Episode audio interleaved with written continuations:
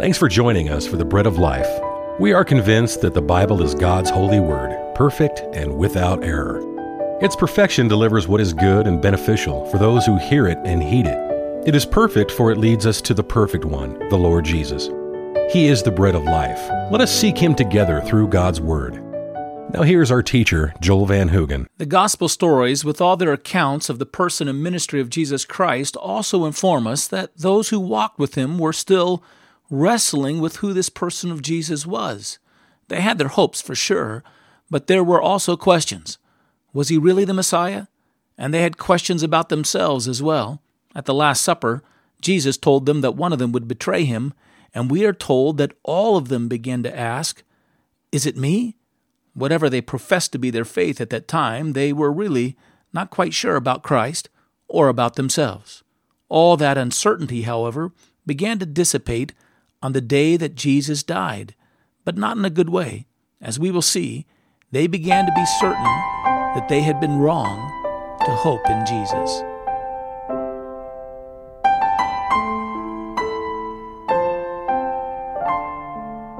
This is the life of the disciples before Christ died rose from the grave. Now, for a moment, consider the disciples after he died, after Christ died. After Christ dies on the cross and before his resurrection, we see a conclusion beginning to take shape in them. They become almost more conclusive than before. You find this in Luke chapter 24, the passage that was read for us in our scripture reading. You'll see that they're beginning to draw a conclusion about what it was and what their hopes were and what their desires were. And you see this basically taking shape in verses 21 and 22. They speak of the condemnation of Christ to death and that he was crucified by Pilate through, through the chief priests and our rulers.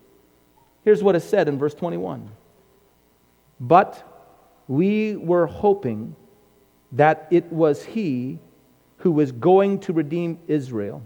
Indeed, besides all this, today is the third day, and these things have happened. Actually, you'll read it in another translation. It's like this We had hoped that it had been he who would have redeemed Israel. And the key words in the phrase here, folks, are had and had been. We had hoped he had been. What are they beginning to conclude at this point in time? We were wrong. He was not. Jesus now in their minds is a had been, they had hoped in. They tell the story of women who have come back and reported that the tomb is empty and that they've had a dream or a vision of angels, and uh, they're not impressed. They tell of even others the disciples that ran to the tomb and found that the tomb was empty, but this hasn't changed the conclusion. The conclusion now is so deep and so drawn so deep in them that they're not swayed by even the testimony of an empty tomb because they didn't see him. They're not swayed by the testimony of the woman. These men are like Thomas. I won't believe it's true unless I can put my hands in his wounds and thrust my hand into his side. I won't believe it. No, I won't be fooled twice. I'll only be fooled once. Not the dreams of angels, not the visions of angelic announcements, not the hysteric wishful thinking of desperate and sad women, not even the report of an empty tomb from the other disciples will convince us of this. They know, they know that other messiahs had come upon the scene. Prior to Christ, there were other people that come along and individuals who put their hope in them. And they'd basically all ended the same way their hopes in the Lord Jesus had ended. It ended with the death of the one that they'd put their hopes in. Actually, Josephus tells the story of one Simon Perea who had led a number of individuals in a revolt. He had been a slave of the high priest, and then he had taken on himself the crown and declared himself to be the Messiah. And they had gone against a number of different garrisons that were held by Herod and also by the Romans until eventually the Romans caught up with him and he was beheaded. And that was the end of his messianic reign. And all his followers wandered off into other places. And so they had invested themselves in Christ and they saw something far more telling and far more wonderful. And they had even allowed themselves to think that maybe this was not just a prophet, but this was the prophet. This was the one that was the Messiah they were hoping for. And now they've seen him die like so many others before the hands of the power of Rome. And well, they're not going to allow themselves to be crushed again by letting hope creep in them. They're drawing their conclusion. So, before the death and resurrection of Christ, the disciples were uncertain about themselves and they were uncertain about Christ. And after the death of Christ and before his resurrection, they were dismissive of visions and they were concluding that they had been wrong. They were deciding that Jesus was not the Redeemer that they had hoped in. Now, consider the disciples' lives following the first day of the week, following that Sunday in which Christ rose from the grave. They were approaching a conclusive faith in between that period of time, but here you see their faith is conclusive.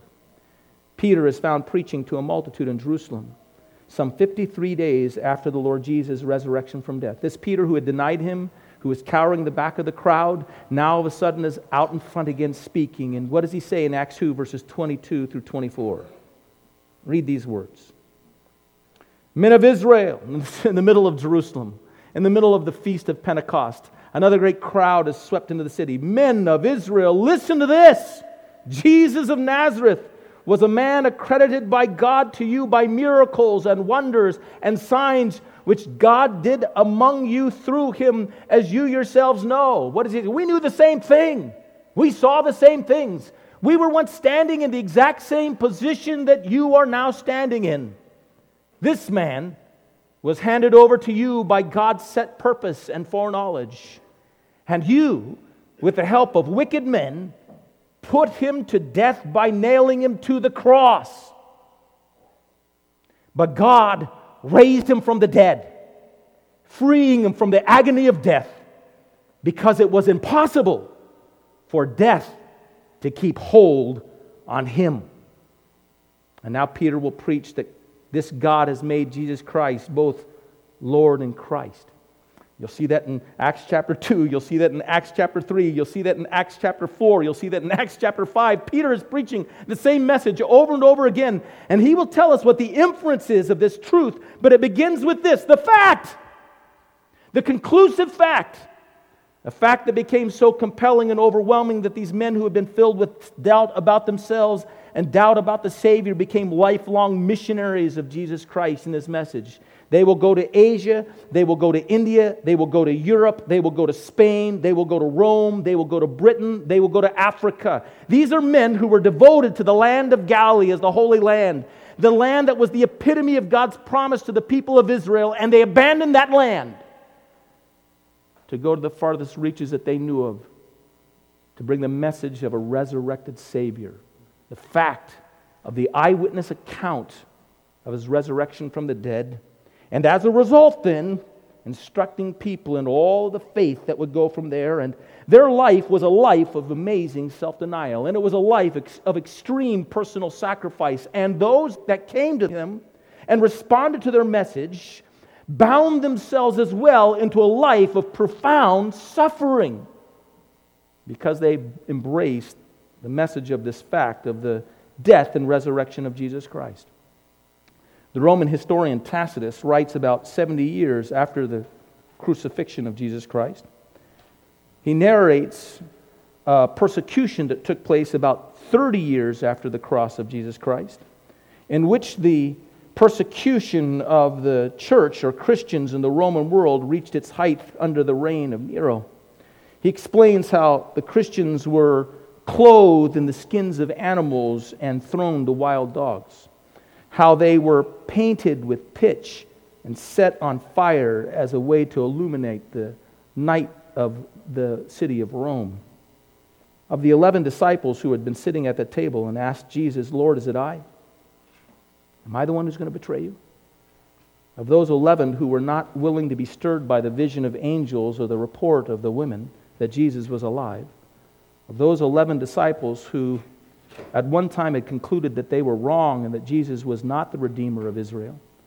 Of those 11, 10 are going to die horrendous martyrs' deaths, declaring the fact of the resurrection of Jesus Christ and the conclusive faith that flowed from that fact that Jesus is the Savior of all men.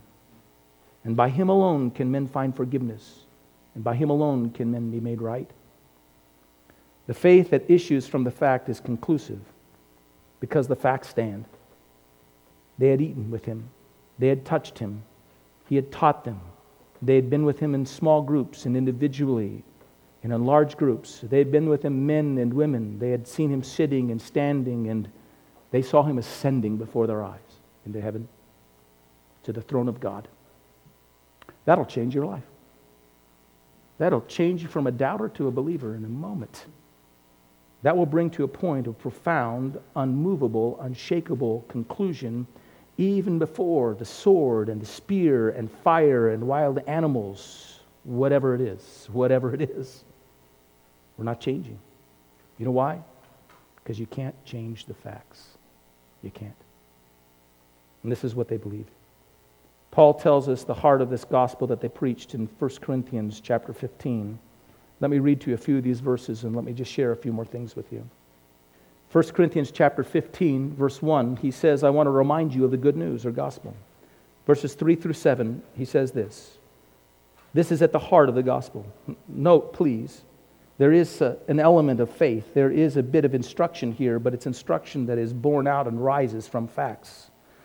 For what I received, I passed on to you as of first importance that Christ died for our sins, according to Scripture. There, there is the issue of faith. He died for our sins, according to the Scriptures. That he was buried, now that's a fact. And that he was raised on the third day, according to Scriptures. And that he appeared to Peter, and then to the twelve. And after that, he appeared to more than 500 brothers at the same time, most of whom are still living, though some have fallen asleep. And then he appeared to James and then to all the apostles, and last of all, he appeared to me as one who is abnormally born. This is the gospel message. Now, I want to share with you very briefly, out of this fact, the conclusive faith that is drawn by them.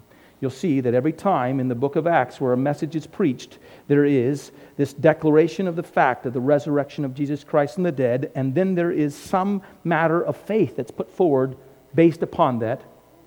Let me share with you one. I read it to you in our opening reading, Acts chapter 13, verses 38 and 39. There in Acts chapter 13, verses 38 and 39, Paul says in Antioch of Pisidia, Be it known through this man is the forgiveness of sins.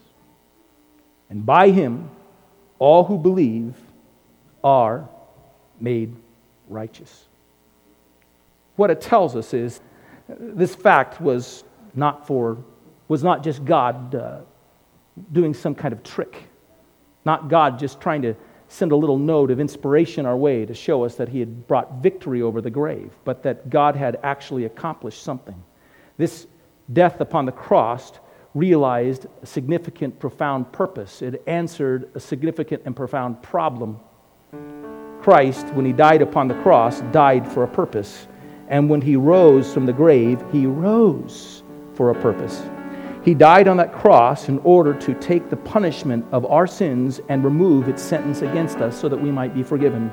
And he rose in order to attribute to our lives the account of all of his surpassing righteousness. Follow the facts, and this is where they triumphantly lead they lead to an answer for your sins and an answer for your need to be right with the God who made you. Follow the facts into a sure faith. This has been The Bread of Life, a ministry of the Bread of Life Fellowship in Boise, Idaho. For a copy of this broadcast, just call us at 208 331 4096. Until the next time, God bless you